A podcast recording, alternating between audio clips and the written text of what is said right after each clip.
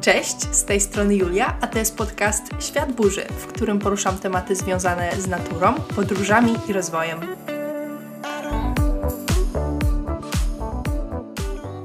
Cześć! W dzisiejszym odcinku chciałabym opowiedzieć Wam o sposobie na zarabianie, który osobiście dał mi sporo możliwości, dzięki temu, że jest to sposób na zarabianie w formie zdalnej i nie jest to praca etatowa, która zajmuje sporo czasu i od razu tutaj uprzedzę, że to nie jest żaden skam ani piramida finansowa, są to po prostu najzwyczajniejsze w świecie korepetycje. I chcę o tym powiedzieć dlatego, że wydaje mi się, że jest to naprawdę świetna sprawa, dająca mnóstwo możliwości, że zapotrzebowanie na polskim rynku na korepetycje jest ogromne i nawet jeżeli chcecie, możecie dawać je na poziomie podstawówki i tak naprawdę, żeby dawać korepetycje nie potrzeba żadnych kwalifikacji. I dosyć często, kiedy gadam ze znajomymi, to im polecam tę formę zarabiania, ale widzę też, że jest z nich sporo wątpliwości i ja sama wiem, że trudno jest zacząć. Mi samej było bardzo trudno zacząć na początku. No i właśnie dlatego nagrywam ten odcinek. Żeby wyjaśnić co i jak, żeby pokazać, że to nie jest takie straszne, a przy okazji jest naprawdę fajnym sposobem na zdalne zarabianie w podróży. Kiedy przyszła pandemia COVID-a, cały świat się zdigitalizował. I to samo dotyczy rynku korepetytorskiego. Ja kiedyś nie wyobrażałam sobie, że mogłabym dawać korepetycje z matematyki w sposób zdalny. Że może jakiś angielski, jakieś języki, gdzie uczeń z nauczycielem po prostu rozmawiają, ale matematyka, gdzie tak naprawdę potrzebne jest to, żebym i ja i uczeń, żebyśmy mogli coś gdzieś zapisać ręcznie. I tak jak z wieloma rzeczami podczas tej pandemii, okazało się, że również to można zdigitalizować i tak naprawdę nie jest to aż takie trudne. Dla mnie, jako korepetytora, dużym plusem jest to, że teraz również zwiększyło się zapotrzebowanie na zajęcia zdalne, ponieważ uczniowie czy ich rodzice zobaczyli, że jest taka możliwość i że jest to nawet dużo wygodniejsze od zajęć stacjonarnych i wiele uczniów właśnie preferuje taką formę.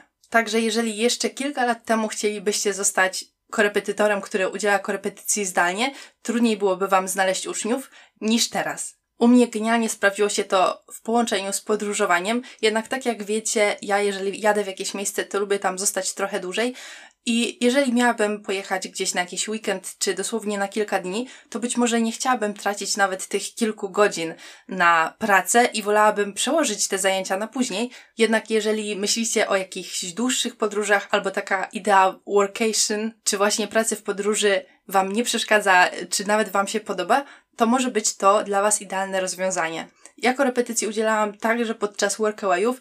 Workaway to jest taki sposób na podróżowanie w formie wymiany, gdzie w zamian za miejsce do spania i nocleg pomagasz gospodarzom, u których nocujesz przez około 25 godzin tygodniowo. Więc oprócz tych 5 godzin standardowo podczas dnia, miałam jeszcze półtorej godziny na przykład na korepetycję, ale przy okazji mogłam zarobić dodatkowe pieniądze, na przykład, żeby zarobić na bilet powrotny.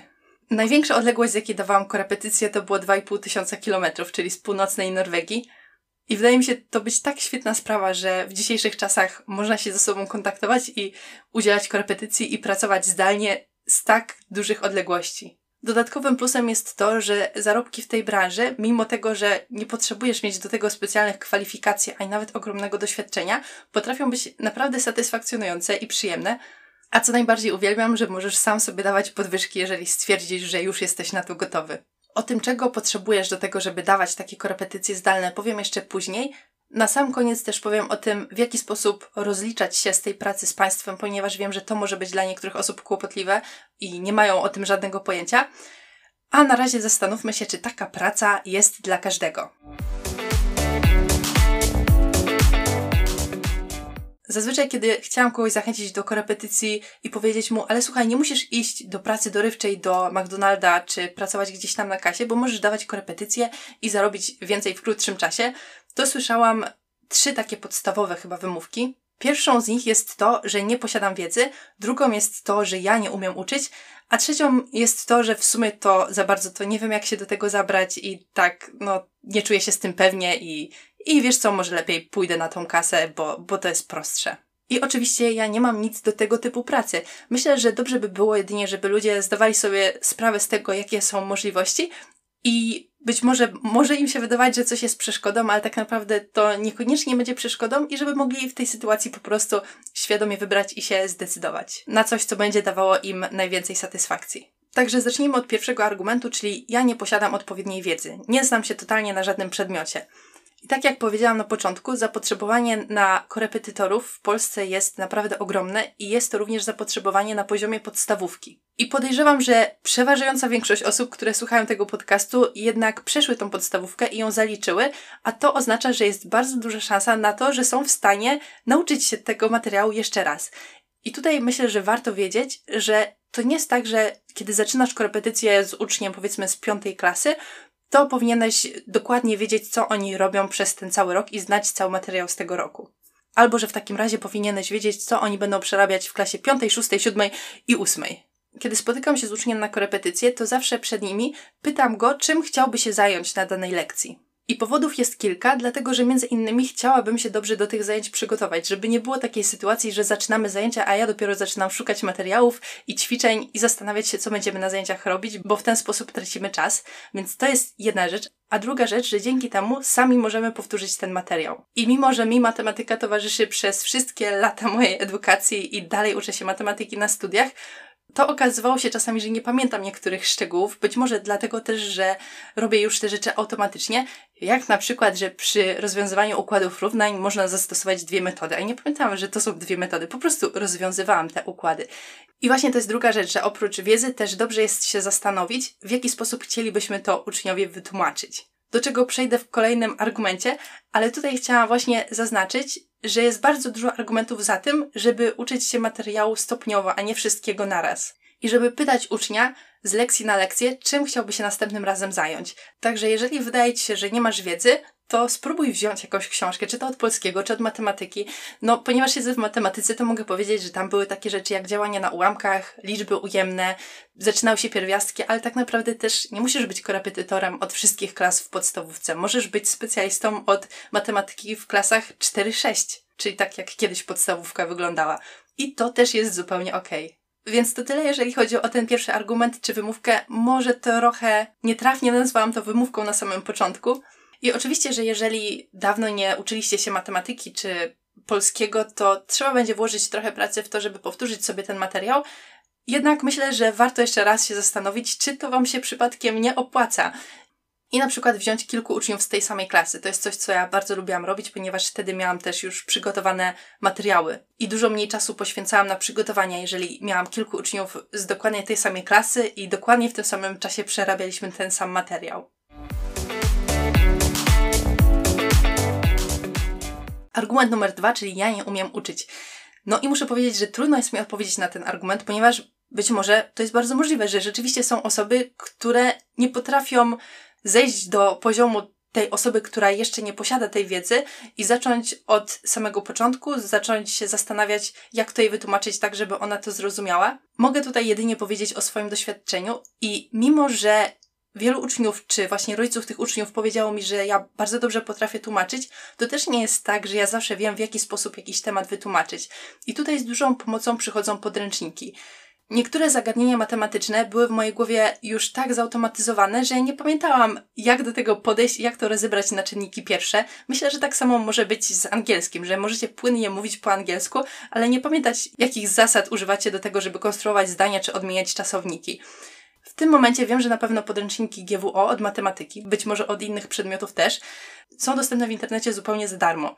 I w tym momencie możecie zajrzeć do takiego podręcznika i zobaczyć, w jaki sposób twórcy tego podręcznika wytłumaczyli to dzieciom i ściągnąć po nich i zrobić to w podobny sposób. Jeżeli chcecie sprawdzić, czy sposób, w jaki tłumaczycie jest zrozumiały, możecie też wziąć jakiegoś swojego młodszego kuzyna czy syna znajomego, czy nawet swojego kolegę, który pewnie już nie pamięta tego materiału i spróbować mu to wytłumaczyć i na nim to przećwiczyć. I mimo, że tak jak mówię, mam opinię osoby, która dobrze tłumaczy, też zdarzały mi się takie sytuacje, że spotykałam się ze ścianą i widziałam, że do ucznia totalnie nie trafia to, co ja mówię i że teraz na szybko muszę znaleźć jakiś nowy sposób. Albo okazywało się, że dopiero gdzieś za trzecim razem, kiedy tłumaczyłam to samo trzeciemu uczniowi, to znalazłam ten najlepszy sposób na to, żeby wytłumaczyć to jak najbardziej przystępnie i zrozumiale. Także nawet jeżeli teraz może Wam się wydawać, że nie potraficie uczyć, to też jest kwestia praktyki i ćwiczeń i doświadczenia. Teraz, jeżeli obudzilibyście mnie w środku nocy i zapytali mnie, jak się wykonuje działania na ułamkach, to mogłabym Wam z zamkniętymi oczami zacząć rysować schematy, bo robiłam to tyle razy, ale to nie oznacza, że od samego początku wiedziałam, jak to w jasny sposób wytłumaczyć. Kolejnym sposobem są właśnie metafory, kolory, schematy. Wielu uczniom bardzo to pomaga, kiedy mają coś rozrysowane w sposób wizualny. Ja stosuję też bardzo dużo kolorów, żeby pokazać, że niektóre elementy na przykład odnoszą się do siebie, albo żeby niektóre rzeczy podkreślić. Bardzo pomocne są różne historyjki, właśnie różne anegdoty i metafory. Na przykład, kiedy uczę działań na liczbach ujemnych, to zazwyczaj sprowadza się do tego, że proszę ucznia, żeby wyobraził sobie, że nurkuje albo płynie do góry. Ale tak jak mówię, to wszystko przychodzi również z czasem. Więc myślę, że dobrze jest dać sobie tę szansę, że może wcale nie jestem takim złym nauczycielem. Myślę, że jednak bardzo ważne jest tutaj indywidualne podejście do ucznia i takie wyczucie i pewna empatia. Spotkałam też osoby, które bardziej chciały się pochwalić swoją wiedzą i zaczęły rzucać różnymi formułkami i to zupełnie nic nie pomagało. Uczeń zupełnie nie wiedział o co chodzi, a tutaj chodzi o to, żeby właśnie zejść do poziomu tego ucznia i myślę, że tutaj ta empatia może być bardzo pomocna. No i z trzecim argumentem, czyli że nie za bardzo wiemy, jak się za to zabrać i z czym to się je i w ogóle staram się rozprawić w tym całym podcaście. I tutaj chciałabym dodać jeszcze jedną bardzo ważną rzecz, ponieważ nawet jeżeli mam tę wiedzę i nawet jeżeli umiem ją w przystępny sposób wytłumaczyć, to potrzebny jest jeszcze jeden niezwykle istotny składnik, a mianowicie jest to bycie sympatyczną i uśmiechniętą osobą. I ja muszę przyznać, że byłam trochę w szoku, kiedy jeden z uczniów mi powiedział, że od jakiegoś czasu szuka korepetytora od angielskiego i ciężko mu znaleźć jakąś miłą osobę. I jest to dla mnie zupełnie niezrozumiałe, ponieważ uczeń jest naszym klientem i on powinien się dobrze czuć podczas naszych zajęć. On powinien z ochotą iść na te korepetycje, ponieważ to nie jest szkoła i wiadomo, że ze szkołą jest różnie. Są różni nauczyciele, też nauczyciele nie mają łatwego życia i nikogo to nie dziwi, że uczniowie czasami nie chcą chodzić do szkoły. Ale korepetycje są czymś innym. I korepetycje to powinien być czas, kiedy uczeń się uczy, ale też miło spędza ten czas i dobrze się bawi. I ja zdaję sobie sprawę, że tworzenie ciekawych, kolorowych materiałów dydaktycznych jest strasznie czasochłonne, ale uśmiech i miły ton to jest coś, co prawie nas nie kosztuje. I zdarza się tak, że ja jestem w gorszym humorze danego dnia, ale nadal to jest moja praca i staram się tego nie okazywać podczas zajęć. A już na pewno nie krzyczeć na ucznia, czy nie wypominać mu różnych rzeczy, bo ja zupełnie tutaj od tego nie jestem. Już pomijając to, że to nie są efektywne metody nauki. Dodatkowo też warto jest zainteresować się tym uczniem jako osobą, a nie tylko jako jedną z osób w naszym grafiku, jeżeli mamy takich uczniów więcej, i zrobić jakiś small talk na samym początku, zapytać jak się czuje, jak było na wycieczce szkolnej, czy jego pies, który ostatnio był u weterynarza, czy już się czuje lepiej. Myślę, że rozumiecie o co chodzi. Czego potrzebujecie z tego technicznego punktu widzenia, żeby udzielać zdalnych korepetycji? Przede wszystkim niezbędny jest internet. I mogłabym powiedzieć tutaj, że dobry internet, dlatego że dobry internet jest na wagę złota, jest bardzo pomocny, ale zdarzało mi się uczyć przy gorszym internecie. Parę razy zdarzyło się tak pod koniec miesiąca, że już ten internet chodził ostatkiem sił. I wtedy rozwiązaniem jest czasami połączyć się z uczniem po prostu telefonicznie. Jeżeli jednak mamy dobry internet, co bardzo polecam i wtedy nie trzeba się niczym stresować, chociaż oczywiście też problemy mogą się pojawić po stronie ucznia, czasami też może zabraknąć prądu czy inne losowe sytuacje, ale załóżmy, że mamy już ten dobry internet i w tym momencie przyda nam się jakiś komunikator. I tych komunikatorów jest multum, to od Was zależy, co wolicie. Ja też z różnymi uczniami czasami jestem na różnych komunikatorach i często pytam ich, co dla nich jest po prostu najwygodniejsze. I dla niektórych najprostszy jest Messenger. Można się też skontaktować przez Skype'a, przez Discorda, przez Whatsappa i przez co sobie tylko wymarzycie. Ja kamerki używam bardzo rzadko, zazwyczaj na początku, żeby gdzieś tam z uczniem się poznać, a później zazwyczaj jest tak, że ten kontakt bez obrazu jest zupełnie wystarczający. Jednak wiem, że niektórzy preferują to, żeby się widzieć nawzajem. Myślę, że zwłaszcza może to być fajne przy korepetycjach językowych. I kolejna rzecz, jeżeli podczas nauki waszego przedmiotu chcielibyście coś pisać, to jeżeli nie potrzebujecie pisać ręcznie, to może sprawdzi się dla Was dokument Google. Można taki dokument udostępnić uczniowi i można na nim pisać w tym samym czasie. Jeżeli jednak potrzebowalibyście pisać coś ręcznie, tak jak ja podczas matematyki, to również są na to różne rozwiązania. I ja akurat używam dosyć drogiego rozwiązania, dlatego że ja mam laptop dotykowy, do którego mam rysik, i dla mnie jest to bardzo wygodne. Jestem bardzo zadowolona z tej inwestycji, jednak nie każdy musi dokonywać aż tak dużej inwestycji i myślę, że w większości przypadków zupełnie wystarczający będzie tablet graficzny. Taki tablet graficzny podłączacie do waszego komputera czy laptopa i piszecie na monitorze za pomocą tego tableta graficznego. I jest to stosunkowo łatwe rozwiązanie, da się takie coś kupić już poniżej 200 zł. I w opisie do tego odcinka może dodam link do takiego tabletu graficznego, żebyście zobaczyli o co mniej więcej mi chodzi. Kolejnym rozwiązaniem, ale mniej wygodnym dla Was jako dla korepetytora, jest na przykład tablet albo telefon. I po telefonie też da się pisać jakimś rysikiem czy palcem, ale jest to dużo mniej wygodne, chociaż jedna moja uczennica w ten sposób właśnie się uczy i pisze po ekranie i pisze tak ładnie, że ja jestem cały czas w szoku, bo pisze ładniej niż ja z tym swoim rysikiem i laptopem dotykowym. I te same rozwiązania możecie zaproponować Waszym uczniom. Też różnym uczniom różne rozwiązania będą pasować. Jest też oczywiście możliwość pisania myszką po ekranie i zdarzył mi się uczeń, który przez całe zajęcia w ten sposób właśnie pisał. Jest też jeszcze jedna możliwość i być może jest ona trochę kontrowersyjna, ale z mojego doświadczenia dla niektórych uczniów sprawdza się nawet najlepiej. I polega to na tym, że uczeń po prostu Wam dyktuje, co chce, żebyście napisali na ekranie. I działa to tak, że ja mówię uczniowi, że ja będę pisać dokładnie to, co on mówi, a jeżeli on czegoś nie powie, to ja tego nie zapiszę. I dzięki temu, zwłaszcza przy uczniach, którzy nie mówią za dużo, zaczyna się robić bardzo fajna komunikacja. I dzięki temu, że on mówi wszystko na głos, ja zaczynam widzieć jego proces rozumowania i proces myślenia, a ponieważ mogę wtedy wejść w ten proces jego myślenia, łatwiej mi jest wytłumaczyć jemu niektóre zagadnienia. I oczywiście przyda Wam się jakiś program albo aplikacja, po której będziecie pisać. I tutaj bardzo fajnie sprawdzają się współdzielone tablice. Polega to na tym, że ja na bieżąco widzę, co uczeń pisze na tablicy i uczeń na bieżąco widzi, co ja piszę. Czasami możemy pisać nawet razem w tym samym momencie. Generalnie sprawdza się to naprawdę super. I odkąd zaczęła się właśnie pandemia, to tych możliwości jest jeszcze więcej.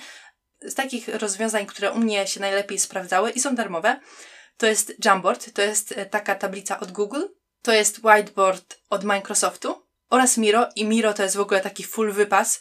Jest bardzo profesjonalny, ma bardzo dużo różnych narzędzi, ale jest płatne powyżej trzech tablic. Jednak jeżeli korzystacie tylko z trzech tablic, to możecie korzystać z prawie wszystkich funkcji zupełnie za darmo. Nazwy tych tablic oczywiście dodaję w opisie odcinka. Czy taka praca ma jakieś wady? Jedną z wad jest to, czego ja na początku nie byłam świadoma, że korepetycje zazwyczaj odbywają się pod wieczór, jeżeli mają miejsce w tygodniu, dlatego że gdzieś tam do południa uczniowie mają szkołę. Więc jeżeli chcecie dawać korepetycje, to w pewien sposób blokujecie sobie wieczory. Także zastanówcie się pięć razy, czy na pewno chcecie dawać korepetycje w piątek wieczorem. Kolejna rzecz jest taka, która nie jest wadą, ale myślę, że warto zdawać sobie z tego sprawę, że wydawałoby się, że uczniowie płacą wam za godzinę zajęć, ale tak naprawdę potrzebujecie więcej czasu, żeby do tych zajęć się przygotować, a jeżeli chcecie być profesjonalni, czyli chcecie, żeby uczeń z tych zajęć jak najwięcej wyniósł, to uważam, że bardzo dobrym rozwiązaniem jest przygotowanie dla ucznia takich zadań powtórzeniowych, zwłaszcza jeżeli te zadania będą spersonalizowane i będą pozwalały mu powtórzyć materiał, który rzeczywiście przerabialiście podczas waszych zajęć. I w moim przypadku w praktyce widzę, że do takiej godziny zajęć z uczniem dochodzi kolejna godzina, na którą składają się przygotowania przed i po takich korepetycjach. Także miejcie to też na uwadze, kiedy zastanawiacie się, w jaki sposób się wycenić. Kolejną, można powiedzieć, wadą, bo jest to pewna specyfika tej pracy, jest to, że mogłoby się wydawać, że będziecie zarabiać dużo na godzinę, ale w rzeczywistości nie jesteście w stanie pracować przez 8 godzin, tak jak na etacie. Samo ustawienie godzin w ten sposób, żeby te korepetycje odbywały się jedne po drugich, czasami jest wyzwaniem.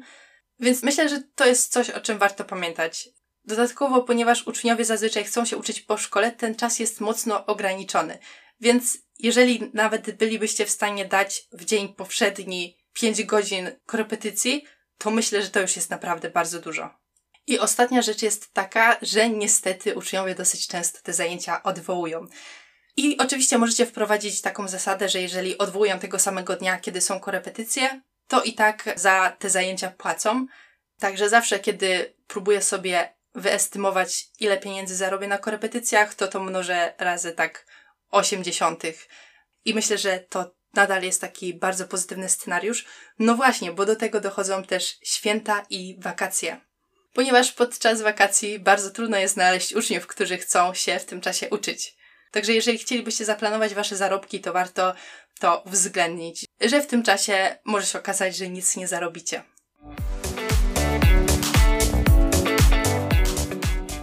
Dobrze, zanim przejdziemy do tego, w jaki sposób z tych korepetycji się rozliczać, zrobię takie małe zakończenie, ponieważ wiem, że niekoniecznie wszystkich w tym momencie będzie to interesować, jak się z tego rozliczać, a chciałabym o tym powiedzieć, ponieważ być może dla niektórych będzie to bardzo pomocne. Chciałabym dodać tutaj niezwykle głęboką radę, żeby nie bać się zacząć. Ja zupełnie rozumiem pewien stres, zwłaszcza jeżeli zaczyna się dawać swoje pierwsze korepetycje, więc jeżeli macie taką możliwość, to może w ogóle warto zacząć od dania kilku darmowych lekcji rodzinie albo znajomym. Ja to zupełnie rozumiem, że może być ten stres i różne obawy, ponieważ mimo, że mam już spore doświadczenie z tymi korepetycjami z matematyki, to cały czas, kiedy mam mieć pierwsze zajęcia z uczniem, to jest to dla mnie w pewien sposób stresujące. Warto pamiętać o tym, że dla ucznia to jest jeszcze bardziej stresujące. Jednak to jest zupełnie normalne, że przez kilka pierwszych zajęć my się z tym uczniem docieramy i poznajemy, i po kilku takich zajęciach jest już tylko zazwyczaj coraz lepiej. Ja też mówię czy uczniom, czy rodzicom, zależy kto się ze mną kontaktuje, że jeżeli im nie będą odpowiadały moje metody nauczania, czy mój sposób tłumaczenia, to ja zupełnie to rozumiem. Nie każdemu może to odpowiadać i że wtedy nie ma żadnego problemu, jeżeli oni powiedzą, że chcą zakończyć tę współpracę. Myślę, że to jest fajne zostawić taką furtkę i dać taką możliwość wyboru. Aha, i jeszcze bardzo jedna ważna rzecz, o której nie powiedziałam, że naprawdę super cenne i ważne są opinie od Waszych uczniów. Także niezależnie od tego, czy stworzycie sobie jakiś profil w internecie, nawet w jakichś social mediach, czy w jakichś specjalnych platformach dla korepetytorów, to bardzo ważne jest to, żeby zbierać w tym miejscu opinie od Waszych uczniów. Jeżeli podczas słuchania tego odcinka pomyślałeś sobie o jakimś znajomym, któremu ten podcast mógłby się przydać, który może zastanawiał się nad tym, jak zacząć dawanie korepetycji, albo widzisz, że jest w nim ten potencjał, żeby być wspaniałym korepetytorem, to będę bardzo wdzięczna, jeżeli mu ten odcinek podeślesz. A dla zainteresowanych przejdźmy do tego, w jaki sposób z tych korepetycji się rozliczać.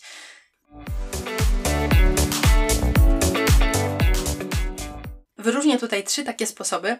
Pierwszą z nich jest działalność nierejestrowana, drugą są inkubatory przedsiębiorczości, a trzecią jest założenie firmy, o której nic nie wiem i o której za dużo właściwie tutaj nie powiem.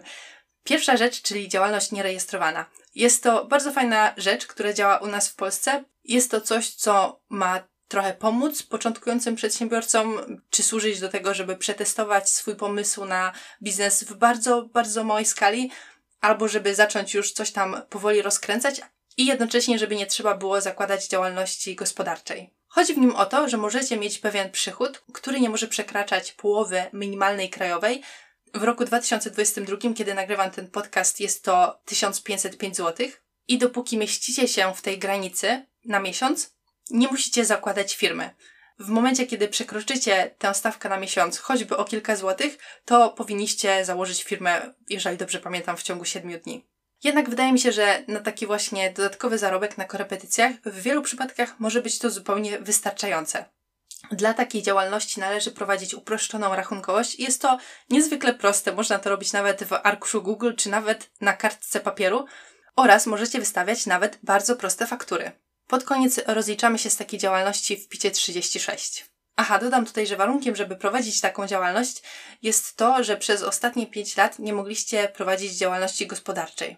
I drugim sposobem są inkubatory przedsiębiorczości. I polega to na tym, że działacie tak, jakbyście założyli firmę, taki można powiedzieć startup. Jednak oficjalnie nie jesteście firmą, a jesteście zatrudnieni przez taki inkubator.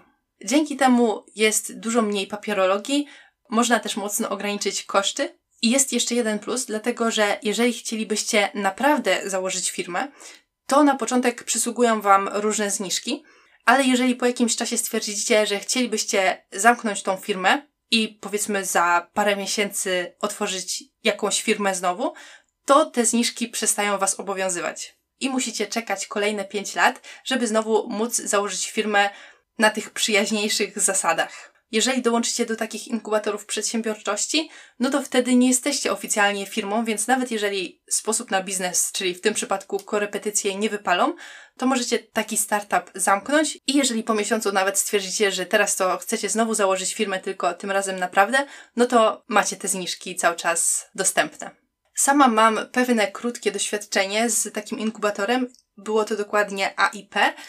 Ponieważ jestem osobą poniżej 26 roku życia, to płaciłam za ten inkubator jedynie 300 zł miesięcznie, co wydaje mi się nie być taką dużą kwotą w porównaniu do prowadzenia działalności gospodarczej. Jednak muszę przyznać, że ten cały interfejs, poruszanie się po tym inkubatorze, to, żeby wypłacić sobie pieniądze, żeby wystawić mojemu uczniowi fakturę, to wszystko było takie dosyć mocno oporne i skomplikowane. Być może po dłuższym czasie to wszystko byłoby łatwiejsze, ale na sam początek, tak jak oni się reklamują, że jest to tak super proste i tak dalej, no i rzeczywiście ci ludzie tam są pomocni, ale dla mnie ten interfejs i sposób poruszania się po tym wszystkim, no to nie był niski próg wejścia. I ostatni sposób, czyli założenie działalności gospodarczej. No i tak jak mówiłam, ja w tym zupełnie nie mam doświadczenia. Coś tam czytałam, się dowiadywałam, ale myślę, że nie będę się na ten temat wypowiadać i wydaje mi się, że dla korepetytora, który prowadzi zajęcia sam, zarabia sobie na nich dorywczo, a nie jest to główny przychód, to wydaje mi się, że taka działalność gospodarcza raczej nie jest zbyt dobrym pomysłem i raczej się za bardzo nie opłaca. Aha, jest jeszcze czwarty sposób, który mi się teraz przypomniał, że można przecież jeszcze normalnie być zatrudniony w firmie korepetytorskiej. I są takie firmy korepetytorskie, z tym, że myślę, że w tym zawodzie opłaca się być wolnym strzelcem i wiem, że na początku być może nie jest łatwo znaleźć tych uczniów, ale po jakimś czasie, kiedy zdobywa się te referencje, dobre opinie, jest coraz łatwiej i można właśnie samemu decydować o tym, w jakich godzinach chce się uczyć, kiedy chce dać sobie podwyżkę, a kiedy jest się zatrudnionym w takiej szkole, no to wiadomo, że ta szkoła chce też na tobie zarobić, więc sam dostajesz mniej pieniędzy. No i nie ma tutaj też takiej dowolności i swobody.